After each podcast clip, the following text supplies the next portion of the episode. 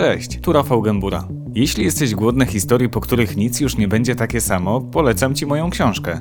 Zajrzyj na oczy.altenberg.pl i zamów swój egzemplarz. Tymczasem zapraszam na wywiad. Łukasz, jesteś medykiem sądowym, co oznacza, że Ty zawodowo zajmujesz się ustalaniem przyczyn i okoliczności zgonu. Jak wygląda sekcja zwłok? Sekcja zwłok, tak, jestem medykiem sądowym. Może warto podkreślić to określenie, medyk sądowy, ponieważ funkcjonuje jeszcze określenie lekarz sądowy. Lekarz sądowy to jest lekarz, który nie ma w ogóle żadnego związku z medycyną sądową. No. Taka ciekawostka. Rzeczywiście specjalista, lekarz, który zajmuje się medycyną sądową, to jest medyk sądowy. E, medyk sądowy pracuje na zlecenie organów ścigania, prokuratury, policji. Przeprowadzamy sekcję zwłok, przeprowadzamy oględziny zwłok w miejscu znalezienia, analizujemy później już całościowo całe przypadki e, kryminalne. No i rzeczywiście taką najważniejszą e, czynnością biegłego medyka sądowego i z którą większość ludzi nas kojarzy jest sekcja zwłok sądowo-lekarska. Jak to wygląda? E, sekcja składa się z dwóch części. Pierwsze to są oględziny zewnętrzne, czyli bardzo szczegółowy opis tego wszystkiego, tych wszystkich zmian, które na zwłokach widzimy. Od zmian pośmiertnych, przez zmiany chorobowe i przede wszystkim zmian urazowych. Mhm. Czyli co to może być? Opisujesz e, uszkodzenia typu złamana noga, e, siniaki, czy zupełnie inne rzeczy? E, opisujemy tak zmiany pośmiertne, czyli te wczesne, takie jak stężenie pośmiertne, plamy opadowe, zmiany gnilne, mhm. zmiany pośmiertne spowodowane żerowaniem na przykład zwierząt, tak, bo to też się często zdarza, owadów, zmiany chorobowe, jeżeli jakieś Y, są obecne na zewnątrz, na ciele. Natomiast przede wszystkim y, to są zmiany urazowe, dlatego że sekcja sądowo-lekarska to sekcja na zlecenie prokuratora, kiedy jest podejrzenie popełnienia przestępstwa. Mhm. Kiedy mamy do czynienia najczęściej z podejrzeniem, bądź wiemy już tak wcześniej, że jest to śmierć gwałtowna, czyli śmierć urazowa. Opisujemy y, wszystkie obrażenia, podbiegnięcia krwawe, otarcia, rany, złamania. No, robimy to bardzo, bardzo szczegółowo. Y, czasami bywa tak, że taka sekcja zwłok trwa ileś godzin, z czego większą część czasu zajmuje opis obrażeń zewnętrznych. Czyli bo to jest szczegółowy, etap, tak, tak, to jest bardzo szczegółowy etap. Jaką mało, tego, masz... mało tego, są takie sekcje, gdzie zanim przystąpi się w ogóle do umycia zwłok i opisu obrażeń, spędza się kilka godzin na zbieraniu śladów. Ja na przykład wykonywałem kiedyś sekcję, trwała 12 godzin, z czego 6 godzin to było zbieranie śladów z ciała, czyli poszukiwanie no, wizytówki przestępcy na ciele ofiary mhm. przestępstwa seksualnego. Czyli na przykład co to może być? Czym mogą być takie ślady? Y, to może być pojedynczy włos, tak? to może być rzęsa z oka, to może być włos łonowy, to może być ślad nasienia, to może być ślad krwi sprawcy, to może być ślad nawet dotykowy. Tak? Teraz mhm. genetyka sądowa no, poszła tak do przodu jako nauka, że takie ślady można niewidoczne można je zabezpieczać i można je identyfikować. Tak? I my możemy z ciała ofiary DNA sprawcy uzyskać. No to jest mhm. potężny dowód później w całym postępowaniu. Okej, okay, czyli najpierw ślady, później oględziny ciała. Jaką ty masz metodologię? Zaczyna się od głowy, od kończyn? E, metodologia jest w zasadzie ustalona i wszyscy mamy taką samą. Tak? Jeżeli chodzi o opis e, obrażeń na ciele, od e, głowy przez szyję, tułów, kończyny górne, dolne, tak się przyjęło i tak mhm. tak się w ten sposób się opisuje wszystkie zmiany, które są na zwłokach. Okej. Okay. I później zaczyna się ten etap 2. Tak, otwarcie zwłok. Na czym to polega? Etap drugi, otwarcie zwłok, polega na otwarciu przynajmniej trzech jam ciała. E, tak jak to podają przepisy, czyli otwiera się jamę czaszki, e, otwiera się klatkę piersiową, jamę brzuszną, ogląda się narządy w położeniu in situ, tak jak one są, bo tu możemy uzyskać już pewne, mhm. pewne dane. Następnie narządy się wydobywa na zewnątrz i ogląda się je już pojedynczo, jakby każdy narząd z osobna. Mhm. I to każdy, każdy po kolei się wyjmuje? Nie, nie, nie, nie. Wyciąga się w pewnych pakietach. Znaczy są różne techniki. Mhm Y, są też takie techniki polegające na tym, że się w Egipcie, na przykład jak się w krajach arabskich tak się stosuje, że się wyciąga narządy pojedynczo. Y, to jest technika u nas niestosowana. Wyciąga się w pakietach, ogląda się je na stoliku sekcyjnym i dokonuje się odpowiednie cięcia, które są określone w technice sekcyjnej, po to, żeby zobaczyć, czy w tych narządach są zmiany urazowe, chorobowe, pośmiertne. Mhm. No właśnie. E, co ty możesz wyczytać, oglądając na przykład płuca? Przykładowo. No mogę wyczytać na przykład to, czy ktoś nie został uduszony, czy ktoś nie, zost, nie, nie utonął. Mhm. Mogę wyczytać jakieś zmiany chorobowe, gruźlice, zmiany urazowe, ranę kłutą, rozerwanie na skutek pobicia i urazu klatki piersiowej. Dużo, tak? To wszystko zależy od przypadku. Mhm. Okej. Okay. Mówisz, że przynajmniej trzy jamy, czaszkowa, klatka piersiowa, później jest żołądek? Później jest jama brzuszna. Jama brzuszna. Jama brzuszna. Jak to y, wygląda? Co tam się dzieje? Y, przynajmniej to chciałem jeszcze zwrócić uwagę, że technika sekcji sądowo-lekarskiej y, pozwala na modyfikowanie tej techniki i rozszerzanie jej. Także w zależności od potrzeb taką sekcję można rozszerzyć, dlatego te trzy jamy ciała się otwiera zawsze, natomiast możemy jeszcze zbadać inne okolice ciała, które w danym przypadku są istotne. Na przykład? Tkanki miękkie pleców, mhm. kończyny, stawy kolanowe, stawy skokowe, więzadła przy potrąceniu pieszego na przykład. Wtedy tam znajdziemy odpowiedź na to, jaki był mechanizm potrącenia. Z prawa na lewo, z przodu, z tyłu, a może nie potrącenie, tylko przejechanie. Szukamy nowych markerów, innych markerów. Sekcje tkanek miękkich twarzy, twarzoczaszki, jeżeli ktoś został pobity. Więc tutaj możliwości jest dużo. To ta sekcja czasami bywa naprawdę bardzo rozszerzona. Mm, ale taki, powiedzmy, ten must have, tak. to są trzy trzy tak. jamy, o których powiedziałeś. E, zapytałem o tę brzuszną. Co tam się dzieje? Jakie ty czynności musisz wykonać i, i czego możesz się dowiedzieć?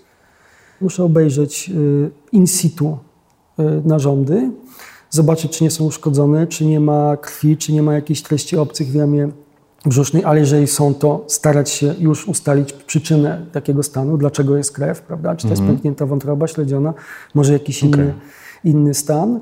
E, później narządy trzeba wydobyć. No my korzystamy z pomocy techników sekcyjnych i to warto wspomnieć, że podczas sekcji e, towarzyszy nam technik sekcyjny wyszkolony, wyspecjalizowany e, w tych czynnościach technik, który nam też pomaga, który otwiera zwłoki, wydobywa narządy. Czasami robimy to sami, bo to jest też element techniki, więc ja też te narządy czasami wyciągam sam, natomiast towarzyszy nam technik sekcyjny, z którym wspólnie taką sekcję robimy. Mhm, Okej. Okay. Te, te dwie rzeczy, te dwie jamy, jestem w stanie sobie mniej więcej wyobrazić, jak to może wyglądać, ale wspomniałeś też w pierwszej kolejności o czaszce. Tak. Jak to się odbywa? Jaka jest technika i, i, i, po co się otwiera czaszkę? No, otwarcie czaszki jest no, zasadniczym elementem sekcji, ponieważ właśnie czasami w jamie czaszki e, leży przyczyna śmierci. Tak? To mogą być zmiany chorobowe, to może być udar krwotoczny, niedokrwienny, ale przede wszystkim, i to co z punktu widzenia medyka sądowego jest najważniejsze, uraz głowy uraz głowy, którego śladów możemy z zewnątrz nie widzieć. Mhm. Niestety tak bywa, że jest, zdarza się niewspółmierność obrażeń zewnętrznych do wewnętrznych. Czyli, okay, czyli nie ma żadnego guza, siniaka? E, dokładnie tak może być. Także otwarcie jamy czaszki no jest takim jednym z podstawowych elementów sekcji, bo czasami właśnie tam będzie tkwił, tkwiła przyczyna zgonu. Mhm. Łukasz, jak się otwiera czaszkę? E, no, trzeba odwarstwić powłoki skórne, odsłonić szkielet, odsłonić kości. E, otwiera się je z piłą oscylacyjną, zdejmuje się kości sklepienia czaszki. Pod kontrolą oczywiście e, lekarza ocenia się przestrzeń nad oponą twardą, pod oponą twardą, mózg in situ, czy nie ma właśnie jakichś hmm. zmian, które możemy już zobaczyć. Później się mózg wydobywa, tnie się na fragmenty. Odpowiednią technikę sekcyjną się stosuje po to, żeby zobaczyć, tak, czy w tym mózgu nie ma jakichś zmian, które są mhm. istotne. Powiedz mi, co jest większym e, problemem dla Ciebie? Czy, czy te wszystkie widoki dosyć inwazyjne, czy, czy zapachy? Ani widoki, ani zapachy. A na początku? E, na początku też nie. Też nie. Ja powiem tak, że pytanie, które się najczęściej zadaje medykowi sądowemu, jak ktoś nie wie, czym się zajmuje. Ja szczerze mówiąc też nie lubię specjalnie o tym mówić, bo ja y, bardzo nie lubię tego epatowania medycyną sądową. Mhm. No nie jest to temat na imprezę. Y, no nie, zdecydowanie, prawda? Natomiast jak ktoś, ktoś się dowiaduje, czym się zajmuje, no to pierwsze pytanie jest, ile musiałeś się przyzwyczajać do tej pracy? Mhm. Takie zasadnicze, pierwsze na twarz pytanie. Odpowiedź jest w zasadzie zawsze taka sama. Gdybym się musiał przyzwyczajać do niej, znaczy, że się do niej po prostu nie nadaje. Widok zwłok, obcowanie z tą materią taką no, śmiercią w takim naj, najgorszym, najokrutniejszym wydaniu tak naprawdę, jak, jak my to widzimy, no jest dla nas czymś normalnym, czymś naturalnym. No przecież masa osób opowiada o specyficznym zapachu, który podobno jest nie do wytrzymania. Jak to możliwe, że ty nie masz z tym kłopotu?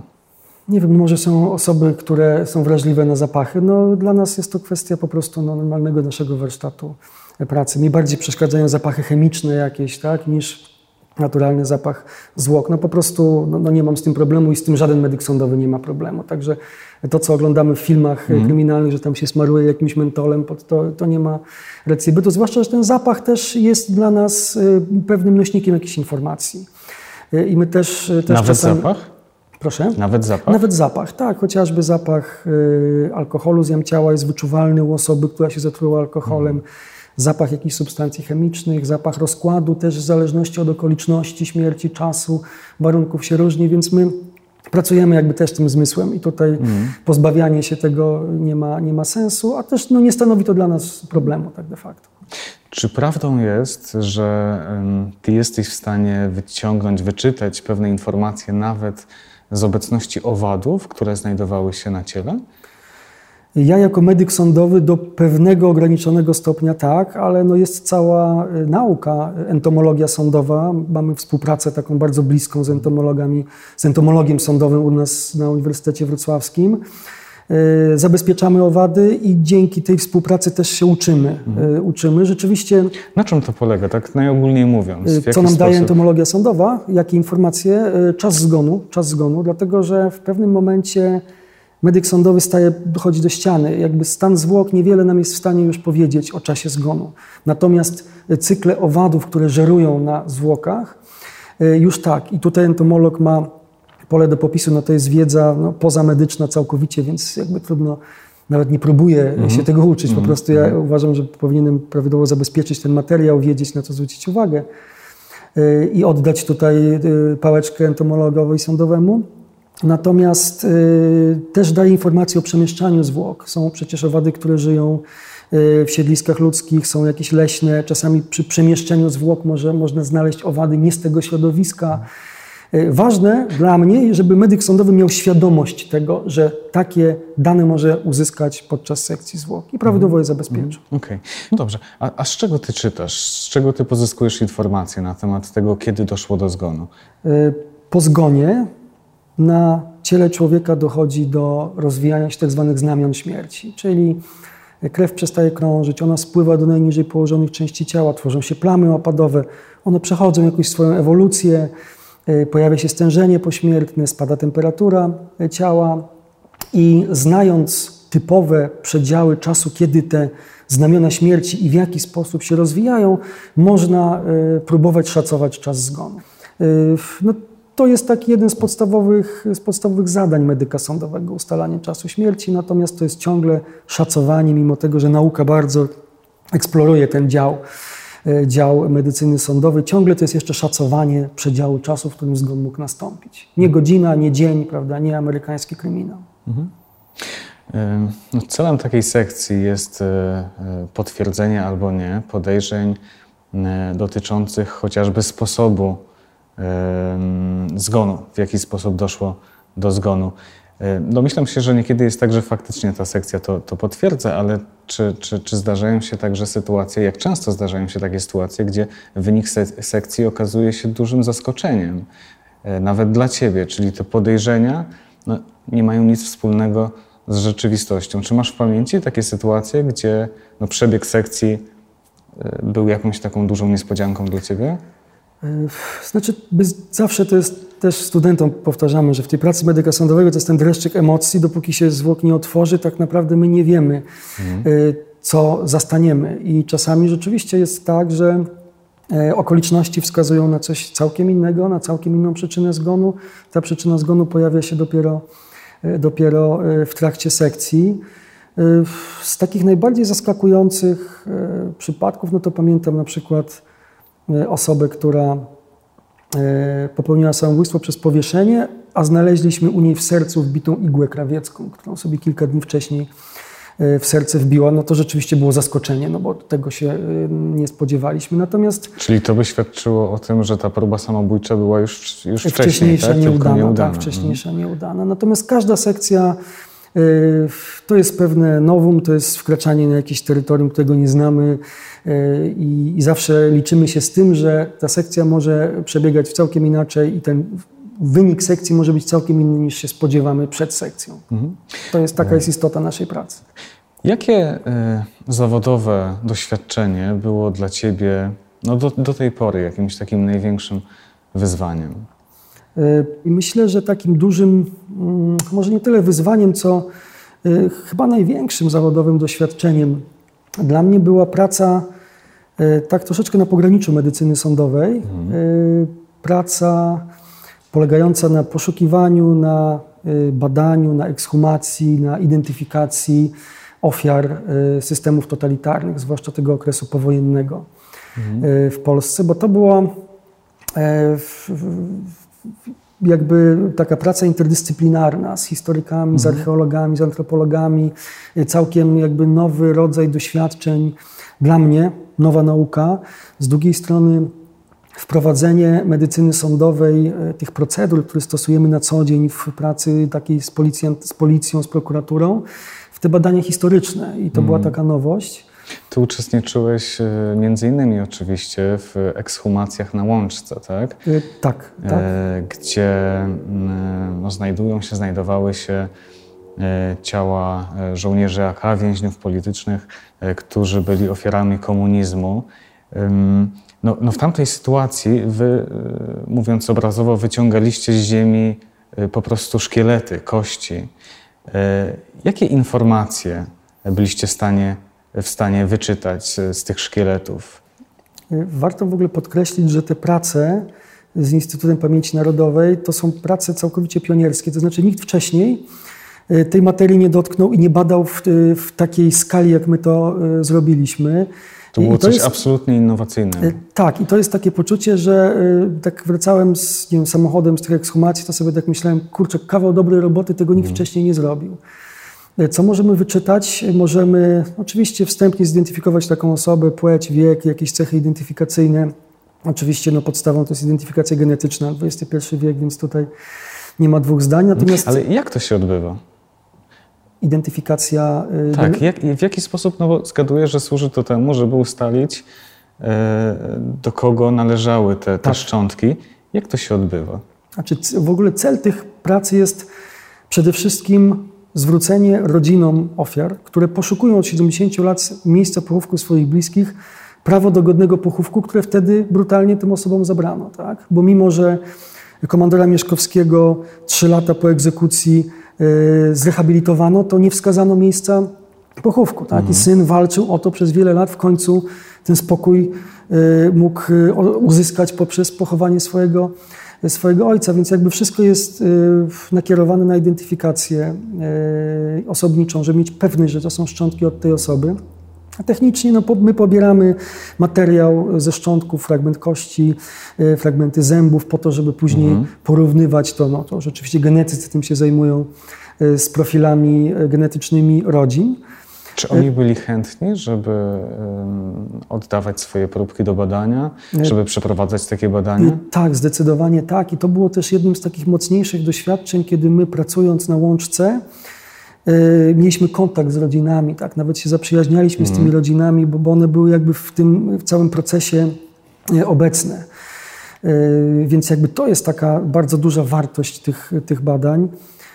No, że sam widziałeś na oczy e, ludzi, którym no, poniekąd pomagałeś, tak? Wykonując E, swoją tak, robotę. tak, zdecydowanie. No ja też jakby, e, mój dziadek zginął, był więźniem Starobielska, e, babcia zginęła w Kazachstanie, więc jakby rozumiem to, że ktoś może Mieć mieć, taką taką, potrzebę. potrzebę, pochowania zmarłego i swojego bliskiego i tego grobu, tego miejsca, gdzie, gdzie, się, gdzie może postawić, postawić świeczkę.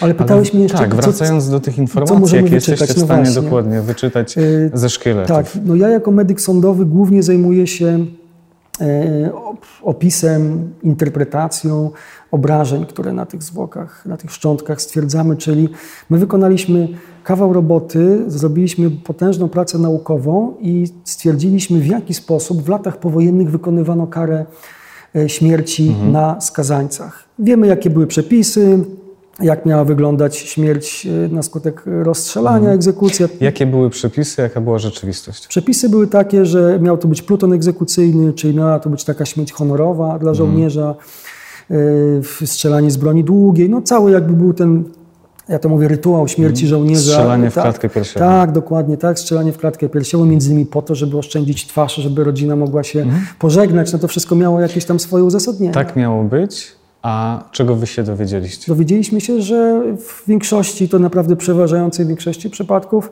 strzelano w tył głowy z broni krótkiej, nie licząc się, nawet nie biorąc e, pod uwagę takiej możliwości, że te zwłoki będą wydane rodzinie, no bo jeżeli się strzela komuś w tył głowy, to znaczy, że tych zwłok się rodzinie nie wydaje. No i tam nie było pochówku, tam nie było pogrzebu. Ciała były wrzucane po prostu do wykopanego przez grabarza dzień wcześniej dołu, y, rzucone w pozycjach y, kompletnie nieprzewidywalnych. Y, To nie był pogrzeb, to nie był pochówek, to było ukrycie zwłok i my to tak traktujemy. Takie miejsce jak Łączka to jest pole grzebalne, które ma wszystkie cechy miejsca ukrycia zwłok. Nie ma nic wspólnego z pochówkiem cmentarnym. Okej.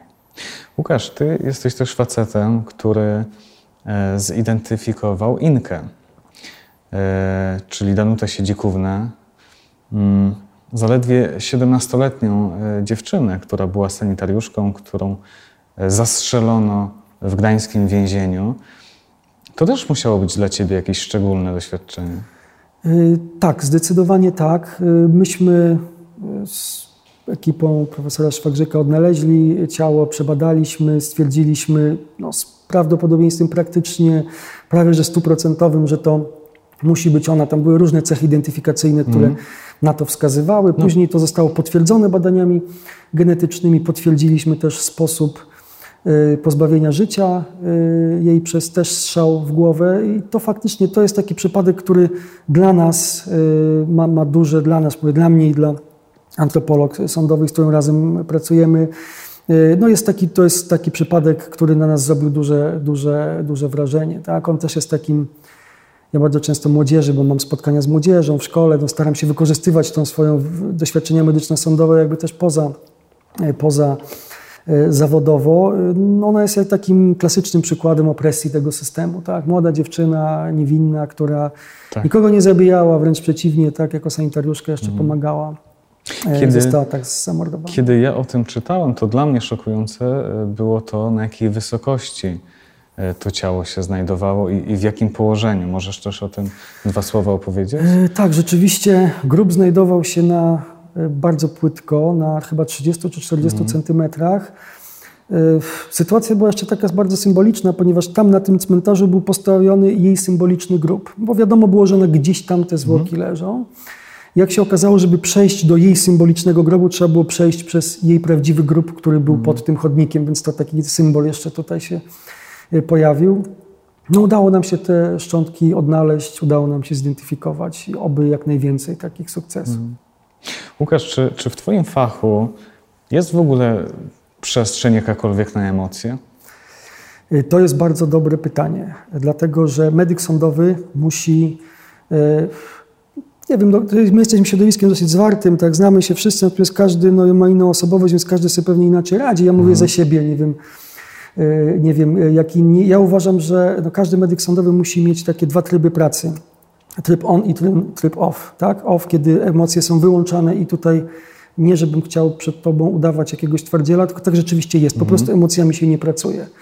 Ja robię swoje, ja jestem robotem, ja jestem techniczny, ja wykonuję swoje czynności. Natomiast moim zdaniem ważne jest, żeby w tym wszystkim nie zatracić tych emocji. To znaczy się trzeba y, umieć, y, znaczy to nie, nie dobrze by było bezrefleksyjnie przechodzić obok tej pracy. Trzeba umieć też dosyć sprawnie tym włącznikiem on-off y, operować. No na przykład robię sekcję zwłok chłopca potrąconego przez samochód. Po sekcji matka chce ze mną porozmawiać. Tak? I ona mnie pyta, jak zmarł, czy się nie męczył, czy można go było uratować. To są pytania, które są właśnie. dla niej najistotniejsze w W życiu. tej sytuacji nie powinieneś być automatem. Y, No właśnie, wtedy trzeba włączyć, włączyć tryb y, on. Ja jestem lekarzem, ja mam w sobie wrażliwość lekarską. Ja muszę pokazać tej matce, że, że ja mam w sobie empatię, że ja, ja ją rozumiem, że, że tak naprawdę, żeby ona miała przede wszystkim poczucie, że mimo, że to dziecko trafiło na stół sekcyjny, trafiło na tą potwornie inwazyjną procedurę, jaką jest y, sekcja zwłok, y, to i ciało y, było traktowane z należnym szacunkiem. Jest jakiś taki stereotyp medyka sądowego w kryminałach, nie wiem czemu, jakiegoś takiego ponurego człowieka z dziwnym poczuciem humoru, palącego No tak, papierosy jeszcze przy zwłokach, alkoholika. alkoholika, y, który z lekceważeniem podchodzi do śmierci, do zwłok. Y, Staramy się z tym stereotypem walczyć ze względu na rodziny, żeby one wiedziały tak naprawdę, że my jesteśmy lekarzami, mamy w sobie lekarską wrażliwość i dla nas zwłoki y, no, traktujemy je zawsze z należnym szacunkiem. Y, I chciałbym, nie chciałbym pozostawiać po sobie takiego wrażenia w tej zrozpaczonej matce, y, że jej dziecko trafiło w ręce jakiegoś, jakiejś osoby Bezdusznej bezdusznej no. tak. Także ten tryb on-off, zwłaszcza, że przecież no, my mamy rodziny, mamy dzieci, no, musimy normalnie funkcjonować. Tak. Natomiast rzeczywiście w pracy emocje są wyłączone Mhm. całkowicie. Udaje ci się nie przenosić w żaden sposób pracy do domu? Czy to je, jednak jakoś rzutuje? Czy jednak płacisz jakąkolwiek cenę? Na pewno y, płacę, na pewno się y, jakoś to przekłada na nasze życie y, prywatne, zwłaszcza, że pracę przynosi się do domu. Specyfiką medyka sądowego jest to, że my robimy swoje w pracy, ale przynosimy pewne dokumenty, czyli to praca zawodowa nam się troszeczkę z życiem ten taki work-life balance nam się kompletnie, mi przynajmniej nie wychodzi i nam się to, to, y, to miesza. Y, Natomiast no, no musimy normalnie jakby funkcjonować, tak? No, no i, i tyle. No. I tyle.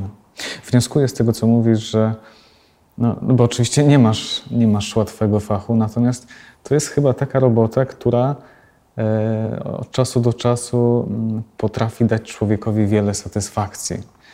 E, kiedy chociażby no, udaje się w jakiś sposób pomóc e, rodzinie. E, jakie sytuacje właśnie Tobie dają najwięcej tej satysfakcji, kiedy sobie myślisz, że no, ta robota po prostu ma duży sens?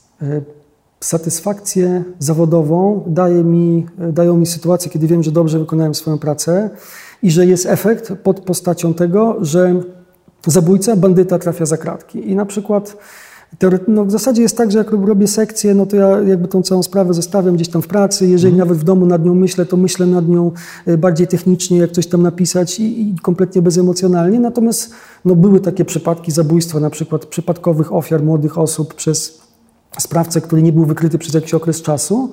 I ja mam wtedy takie poczucie, że tam są jakieś niedomknięte drzwi, które, że coś mi nie daje spokoju. Tak? I na przykład pamiętam taki przypadek, że przez cały weekend przesiedziałem przed telewizorem, bo to była sprawa medialna, gdzie przez cały czas y, było nadawane na telefonach z policją, z prokuraturą i czekałem, aż te drzwi będą zamknięte, aż ten sprawca będzie, y, będzie złapany i wtedy czuję satysfakcję, tak, że y, ktoś, kto ma siedzieć w więzieniu, do niego trafia i jest to dzięki mojej pracy, między innymi, bo oczywiście no, to jest praca mnóstwa osób, policji, techników kryminalistyki, prokuratorów. No tak, ale ty z całą pewnością się do tego Tak, tak. No, że ja na przykład, jeżeli ja znajdę ten ślad DNA na ciele ofiary i później dzięki temu ten człowiek trafi do więzienia, no to ja mam satysfakcję, że Mhm. no, wykonałem dobrze swoją robotę.